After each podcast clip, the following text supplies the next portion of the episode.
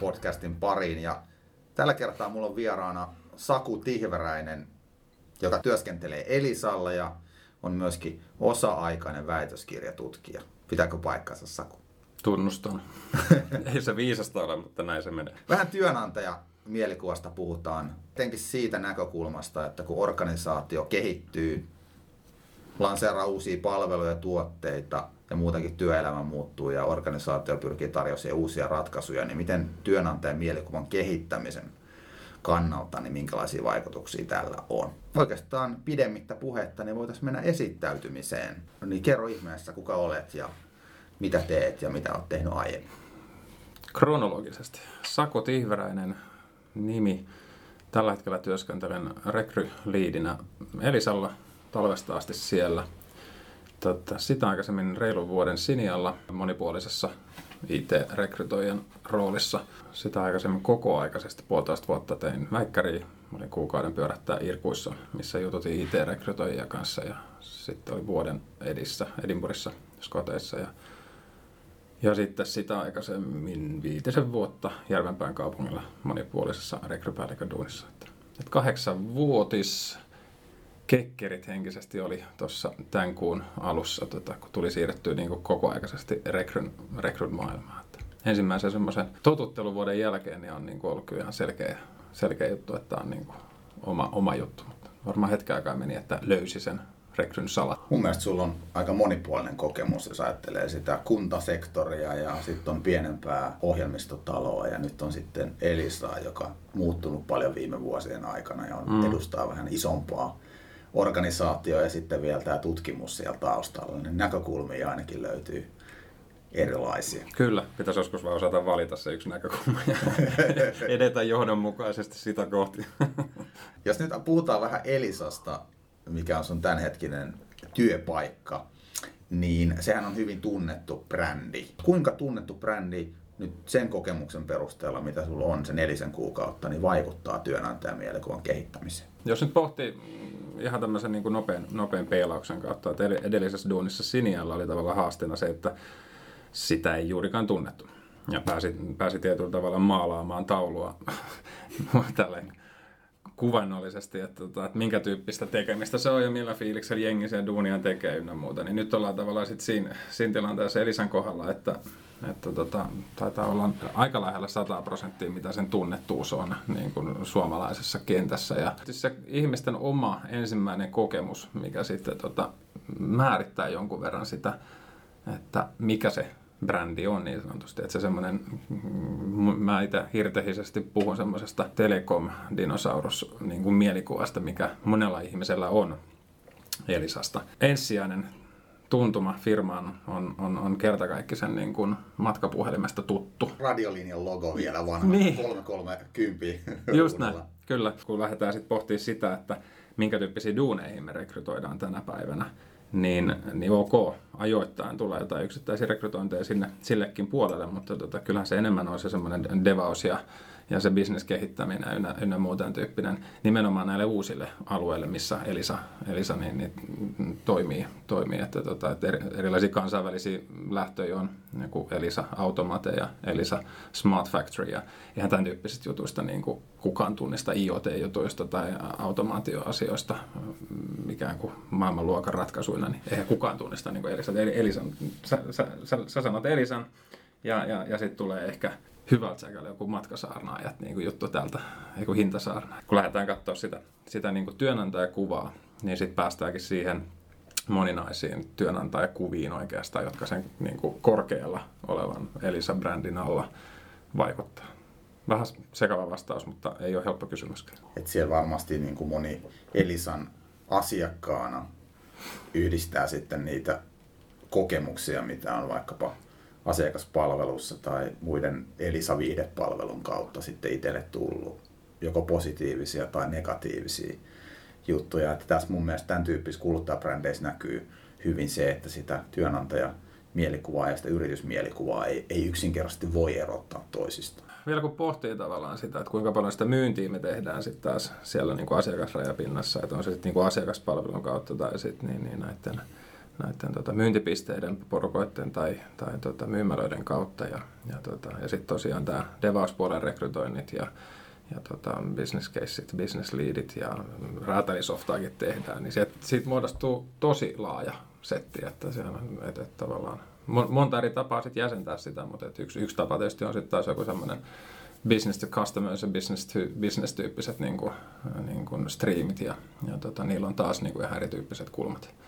Ei sitä oikeastaan niin kuin sitä kautta varmasti niin kuin pystykään lähteä niin kuin ton koko firmassa niin sanotusti kesyttämään sitä työnantajakuvaa, että, että olisi vain ja ainoastaan yksi ainoa kuva. Että, että kyllä se enemmän sitten lähtee ehkä siitä niin kuin ihmisiltä ihmisillä tyyppisellä kulmalla. Että. Mullakin on semmoinen historia Elisan kanssa, että silloin aikana kun olin eräällä IT-toimittajalla töissä, niin olin hetken aikaa Elisan asiakas vastaavana, eli IT-konsultointia myin Elisalle, niin siellä oli ainakin silloin aika iso armeija myöskin ulkopuolisia alihankkijoita. Mm. Ja muistan silloin sen, että Elisa aina silloin tällöin vaihtoi sitä strategiaa, että milloin käytetään enemmän konsultointia, milloin pyritään sitä tavallaan rekrytointia kasvattamaan, eli saataisiin oman organisaation palvelukseen niitä työntekijöitä. Niin jos ajatellaan nyt näitä devaushommia ja muita, niin, niin minkälainen tilanne teillä tällä hetkellä sen suhteen?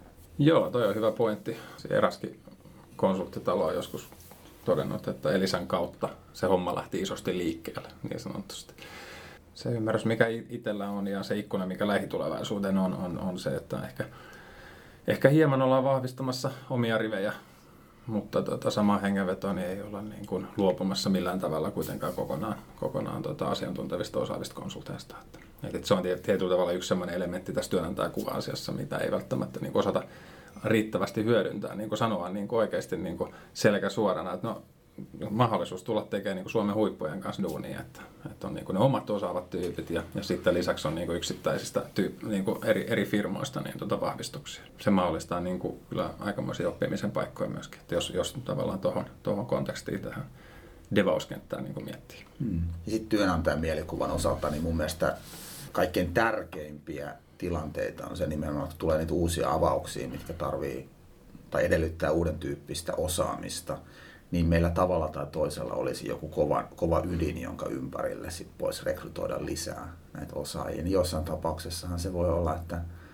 ne konsultit muodostaa aluksen ydinporukan, jossa on kovia osaajia, jotka houkuttelee niitä osaajia puoleensa. Ja sitten sit, kun saadaan omia ihmisiä, niin se varmasti se rekrytointikin siitä sitten helpottuu. Vai miten sä itse näet on?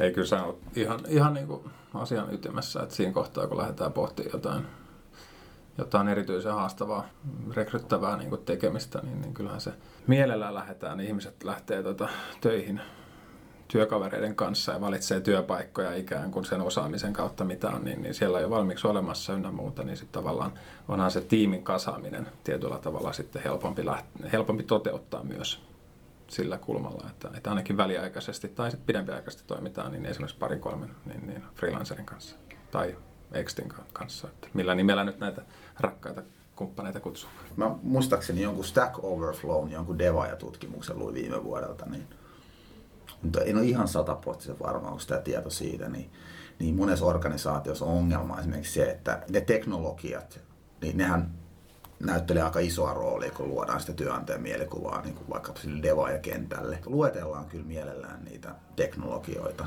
että käytetään mm, näitä ja näitä kyllä. teknologioita, mutta harvemmin kerrotaan, että miten niitä käytetään ja ennen kaikkea miksi niitä käytetään. Niin jotenkin tuossa devausmaailmassa työnantajan mielikuvan rakentaminen, niin se, se niin kuin lähtee aika pienistäkin osatekijöistä. Siinä jos missä, että, tuota, että kun se on työmarkkina, missä ihan selkeästi osaava modernilla taidoilla oleva henkilö, niin, tota, niin, niin pystyy aika hyvin niin kuin valitsemaan työpaikkaansa niin, niin, niin sitten tavallaan ne erottelevat tekijät eri firmojen välillä, niin ne ei ole viime kädessä mitenkään ihan kauhean suuria. Niin jolloin sitten tavallaan oikeasti se konkretia kiinnostaa. Että se tiimi, no millainen porukka, no millä teknologialla, no millä fokuksella. Niin, että, että kun tavallaan jos mainitaan vaikka just joku seitsemän, seitsemän tota, teknologian niin rypäs, ja sitten kuitenkin tosiasiassa vain yhtä niistä pääasiassa käytetään.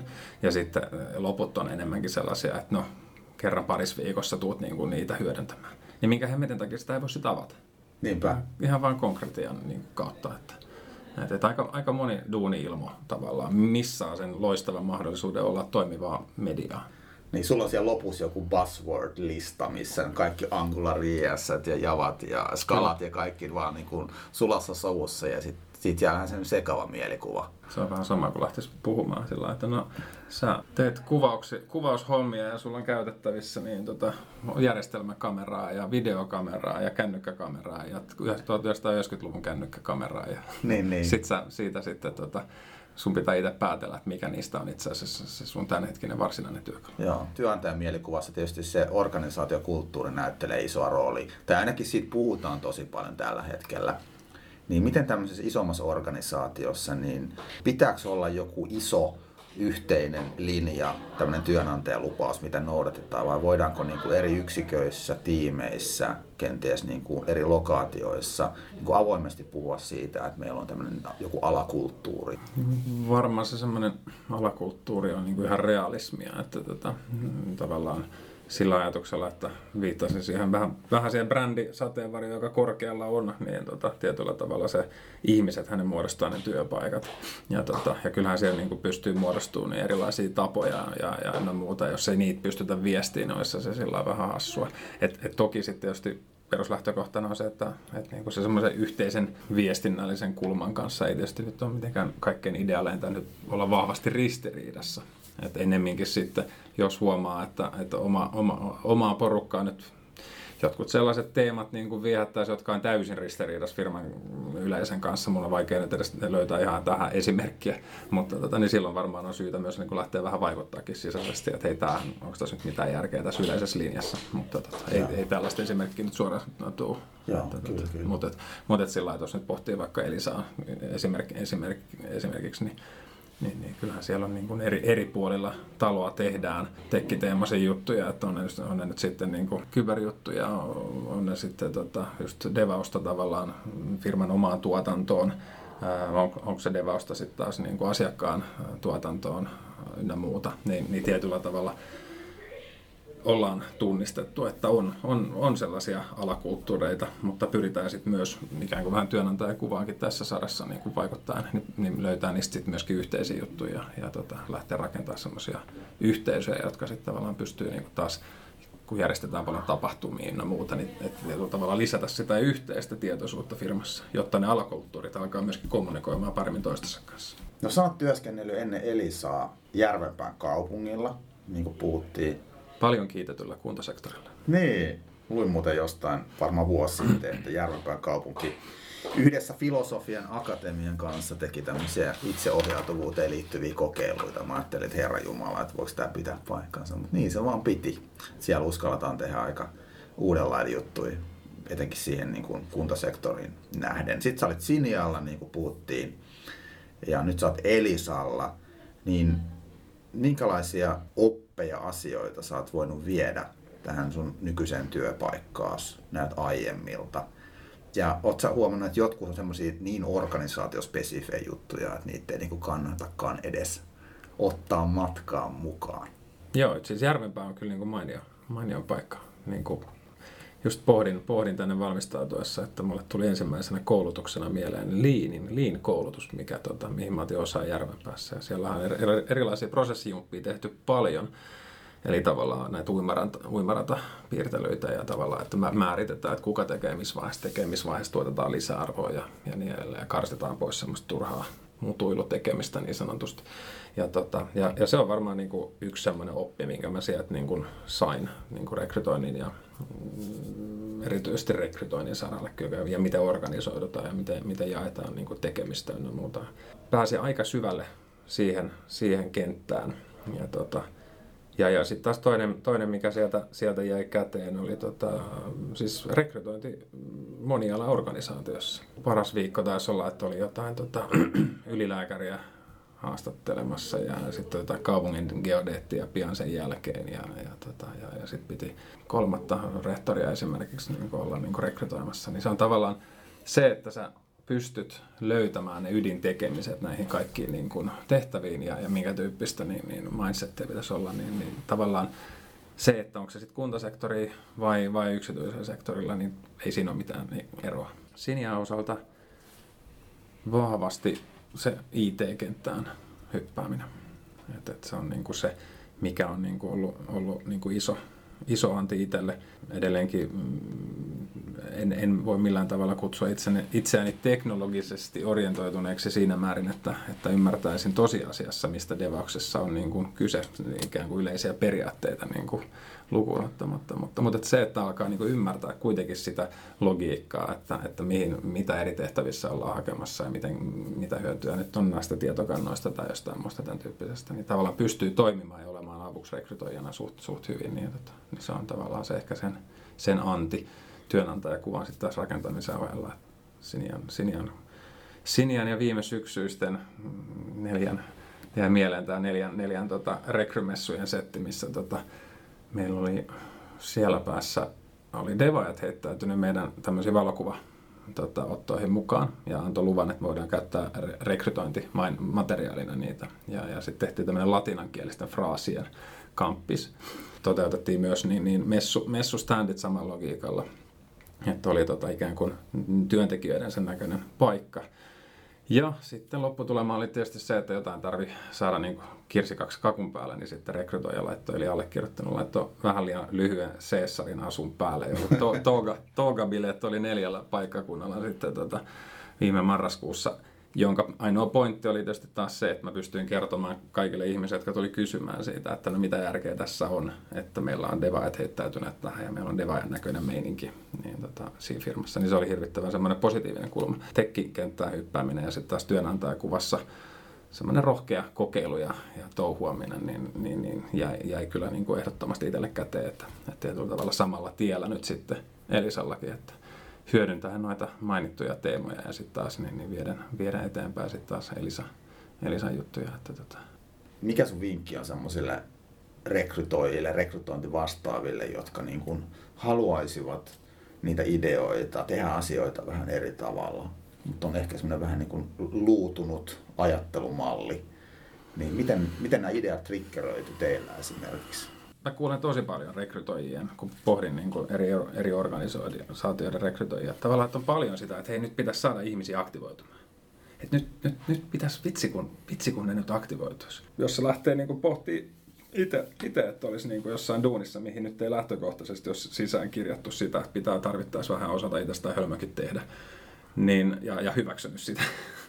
mä en, no, ei kirjallisesti ole sitä kirjattu, mutta mä oon jotenkin nähnyt, että se on osa sitä sopparia niin, tota, niin, niin, niin, niin sitten tavallaan se ulkopuolisen ikään kuin kannustus sillä, että no hei, olkaa nyt aktiivisia.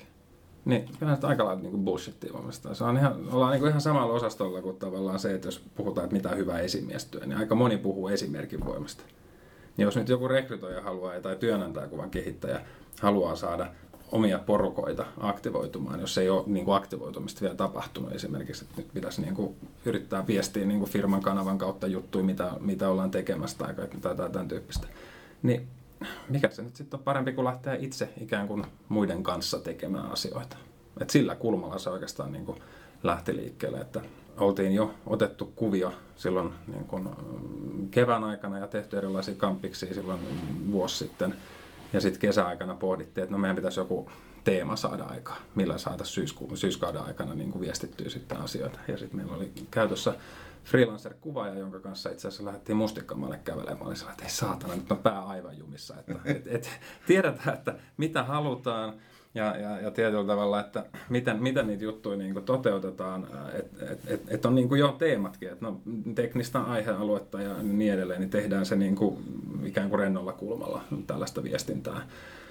Mutta, mutta sitten tavallaan semmoinen kattava teema, niin, niin se puuttuu. Niin, se, niin, niin sitten tavallaan se, se löytyi silloin niillä, niiden keskustelujen myötä, kun todettiin, että no mistä nyt löytyy semmoista laajasti ammennettavaa niin, niin tota, aineistoa ja, ja tota, latina, latinakielisyys tuli sieltä ja, ja sitten taas se viimeinen Cesar-puku taisi tulla sitten siinä vaiheessa, kun me kuvattiin eri paikkakunnilla ja käytiin Devajien kanssa keskustelua siitä, että no mihin tämä matsku tulee niinku käyttöön. Ja, ja ne oli sillä että hmm, ja, ja, että pitäisi niinku omaa naamaansa nyt sitten nähdä Fasessa vai niinku mainoksessa tai rekry, rekry tota, messuilla vai ja sit jossain siinä keskustelussa musta vähän tuntuu, että tuli sanottua sillä että kyllä, että no ja sitten, että jos te heitätte itseänne likoon tässä, niin kyllä mä nyt vedän sitten joku Cesari asu päällä ikään kuin Ja, ja loppujen lopuksi se oli siis se oli vain hyvä asia, koska pystyttiin tuottaa sitä viestiä siitä, Joo. että tässä on nyt itse asiassa devaajien takia tämä hörhä nyt liikkeelle.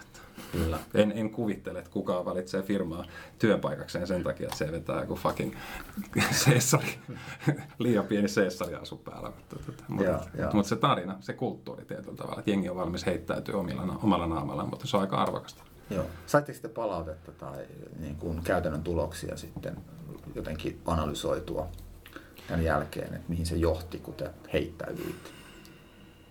No se johti siihen, että mä löysin uuden duunin ja, ja, ja tota, tota, tota. Siis mä olin muutaman kuukauden sen jälkeen vielä, vielä siellä duuneissa ja, ja siis tavallaan kyllä se varmaan tärkein anti sieltä oli se, että että, tota, että niin kuin spontaane, järjestäjien taholta spontaaneja ää, tota, yht, niin kuin kes, niin kuin kommentteja siitä, että hei nyt on niin kuin freesiä ja, ja te näette ihmisten niin kuin ja, ja tota, läsnäkävijät, monet deva, devauspuolelle puolelle suuntautuvat opiskelijat oli sillä että mikä juttu tämä on ja hei, no niin kertokaa lisää. Ja, ja, ja tota, tietyllä tavalla sen näki siitä semmoisesta, kun me oltiin aikais, vuotta aikaisemmin oltu vähän semmoisella ehkä niin kuin virkamiesmäisellä kulmalla, siis ihan tyylikäs musta niin kuin tausta seinä ja niin edelleen, niin niin tota, ja, ja ihmiset siellä sitten kertomassa siitä, että no terve, ootko kuullut firmasta koskaan aikaisemmin, no vai et, no tässä onkin nyt tämä juttu. Ja niin, niin, niin tavallaan porukka löysi siihen tiskille.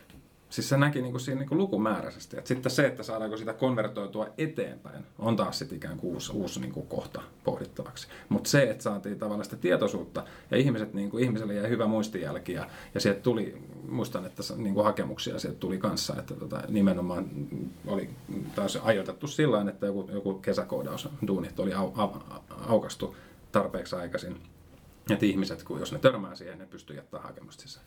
Väittäisin, että suht koht niin kuin hyvin toimi. Ja tota, ja, mutta et, muista niin erityisenä niin kuin käteen jäävänä juttuna siinä oli se, että, että se, että ei mennä niin kuin semmoisella ikään kuin same as usual tyyppisellä mindsetillä, koska ei se silloin, sit se näyttää kaikille kävijällekin ja niille rekrytoitavillekin siltä, että no ei, ei nämä nyt ole sen kummemmin innoissaan tuosta omasta jutusta. Miten sitten vähän isommassa organisaatiossa, niin kuin vaikkapa Elisalla, jossa se orkesteri on isompi ja pystyykö tämmöisiä irtiottoja ottamaan?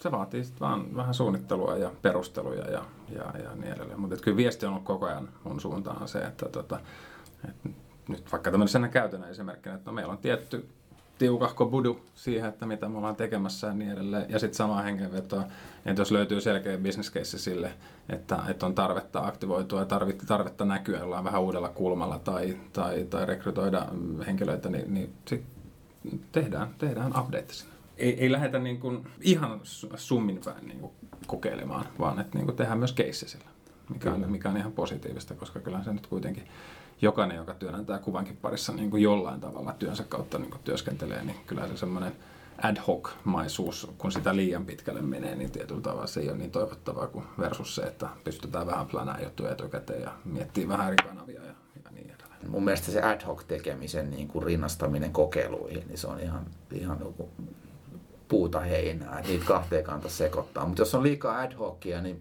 mun mielestä se on yksi suurimpista esteistä, minkä takia se merkitys ei nouse semmoiselle strategiselle tasolle. Että kyllä se no. vaatii sitä dataa ja niitä business caseja. Ehkä jopa pienemmissä organisaatioissa mm. kannattaisi vielä vahvistaa sitä, vaikka tietysti se, että että jos se johtaa siihen, että ei uskalleta tehdä mitään, niin sekin on sitten huono puoli. Se on totta. Hei, tuosta tota, sun tutkijan taustasta vielä halusin sen verran niin kuin kuulla. Miksi? Miksi? Oi miksi? niin. Et nyt kun sä oot ollut, sä oot ollut, ollut tekemässä rekrytointia kolmessakin eri organisaatiossa, niin, niin mitä se on tavallaan tuonut siihen sun tutkimuspuoleen ja toisaalta niin miten sä oot pystynyt hyödyntämään sitä sun tutkijataustaa sitten tässä sun työssä muuten? Tavallaan duunistahan se nousi, miksi, mitä mä päädyin tuota tutkimusta lähteä tekemään. Eli tavallaan mä avahduin, että kuntasektorilla oli tällaisia vaikeasti rekrytoitavia tehtäviä.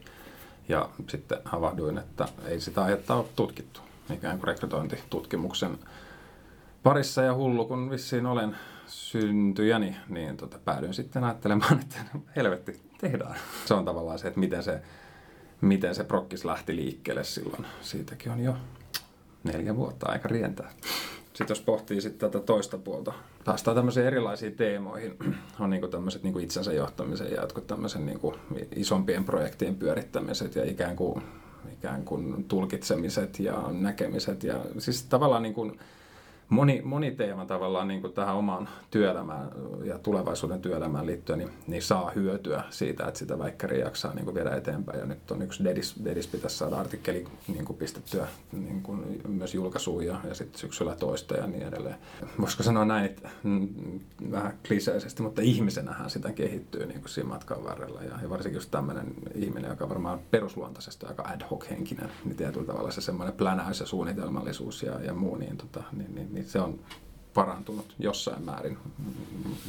Varmaan parannettavaa aina jää. Niin kuin rekrytoinnin parissa suoraan, niin tota, kyllähän se siis sellaista näkemyksellisyyttä tuottaa, että, että tavallaan kun on kartalla siitä, että mitä, mitä tutkimus pystyy todentamaan erilaisia asioita, että mitä on niin kuin trendejä, on se nyt sitten vaikka rekrytointiprosessien osalta tai, tai tota headhuntaukseen liittyvää kirjallisuutta tai, tai muuta, ja sitten lähtee tekemään sitä niin kuin omaa kontribuutiota ja keissiä ja lähtee soveltaa jotain teoriaa, itsellä on sig- signaaliteoria on luultavastikin tuossa tuossa vaikeasti rekrytoitavien osalta tavallaan, mitä mä, mitä mä siinä sovellan. Kyllähän se nyt semmoista teoreettista niin kuin viitekehystä rakentaa sit niin kuin, tai teoreettisia viitekehyksiä pystyy sitten taas hyödyntämään silloin, jos ne nyt olisi duunissa sillä suoraan hyödynnettävissä on. Aina sen tyyppisessä tilanteessa, kun katsoo asioita vähän etäämpää, ottaa vähän pidemmän ajan perspektiiviin, niin, niin silloin se mennään, niin kuin, että, että sit tutkimuksen tekemisestä on aika paljonkin hyötyä myös niin kuin duuni-duunille. Mm. Ja tota, sitten semmoisessa ehkä päivittäisemmässä töhinässä, niin tota, ehkä, ehkä vähän vaihtelevammin se fiilis, että onko hyötyä tai ei, mutta ehkä sitä ainakin osaa niin kuin tunnistaa, että tekee juttuja riittävän tiedostavasti, että että ei niin kuin päästä, päästä niin sanotusti nyt ihan niin kuin sekundaa käsistään, mutta sitten varmaan tuosta joku, joku töppäys tulee niin kuin huonosta hakijaviestinnästä mieleen, kun vähän rupeaa tässä kaivelemaan tai muuta, että, että, että niin. ihmisiä tässä kaikki on. Teoriasta käytäntöön mun vikakysymys. No nyt tulee Jos johon kiteytyy kaikki se sun asiantuntemus ja näkemys, ei mitään paineita. Toisin, toisin sanoen luovutaan koko väitteestä. Mikä on mielestäsi tärkein asia, jota työnantajakuvansa kehittävän organisaation ei tulisi koskaan unohtaa? Työnantajakuvaa ei ole olemassa ilman riittävästi korreloivaa työntekijäkokemusta. Jos sä kohtelet omaa väkeä ikään kuin puolivillaisesti, niin, niin ihan turha sitten lähteä luukuttaa, että miten hieno paikka se on tehdä töitä. Koska siinä vaiheessa mikään ei ole arvokkaan. Jos, jos omassa tutkimuksessa yksi teema on puskaradio sen merkitys. Niin tota, ja, ja sosiaaliset mediat ja muut, niin eihän me niinku tunnistetakaan, että kuinka paljon se muuttaa tai on jo muuttanut tavallaan semmoista käyttäytymistä, että ihmiset niin kuitenkin aika herkästi tunnistaa, että pystyy semmoista taustabriefiä jos jotain kautta niin kuin vähän löytää, että onko, onko se paikka hyvä vai ei. Työnantajakuvan rakentaminen, niin sen nähdään usein, että se on sitä viestinnällistämistä. Mutta se suuri työ on tehty ennen sitä, ennen kuin lähdetään ensinnäkään kertomaan meistä työpaikkaa mm, mitä. Kyllä. Siellä pitää olla se sisäpeli kunnossa. Kyllä. Ja sitä kautta tavallaan, no sit, kun se sisäpeli on kunnossa, niin sitten on mahdollista lähteä niin kuin myös ikään kuin löytää niitä juttuja, millä voisi niin kuin yhdessä lähteä niin kuin ihmiset ihmisille viestimään.